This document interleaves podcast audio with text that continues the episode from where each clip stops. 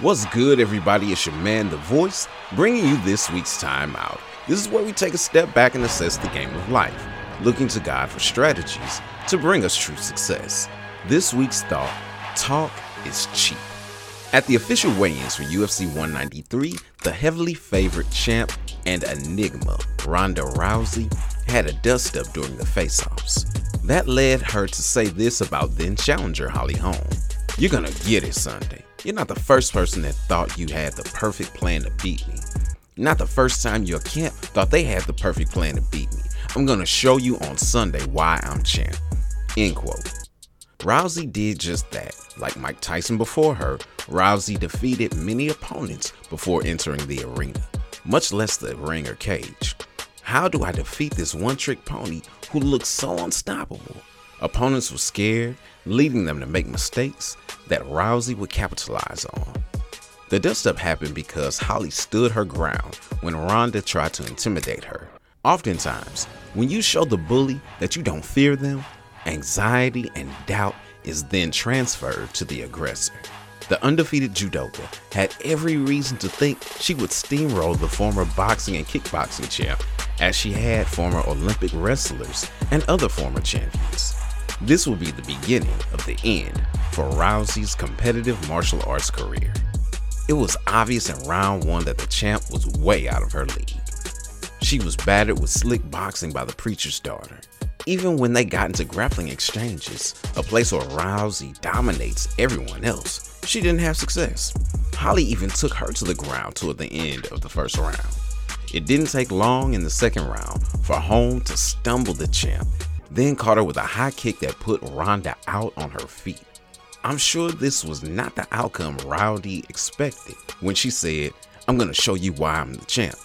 As an old adage goes, her mouth wrote a check that she couldn't cash. Her talk was cheap because she couldn't back up her claims. Following bad advice, King Darius of Persia made a decree for 30 days that no one could pray to any god but him. Those who influenced him to do this did so to set up Daniel because they wanted his position.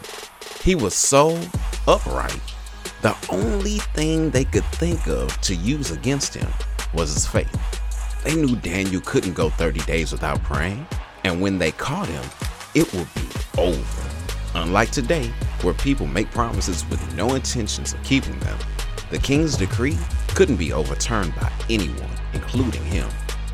So Daniel fearlessly prayed three times a day with his window open upon hearing the decree.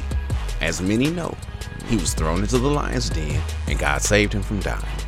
An often overlooked detail is that the stone covering the den was sealed by Darius, meaning no man could open it without penalty. Literally, Daniel's fate was sealed. As he was being thrown in, Darius said, May your God, who you continuously serve, rescue you. Had he phrased this a little differently, he would have been guilty of breaking his own rule.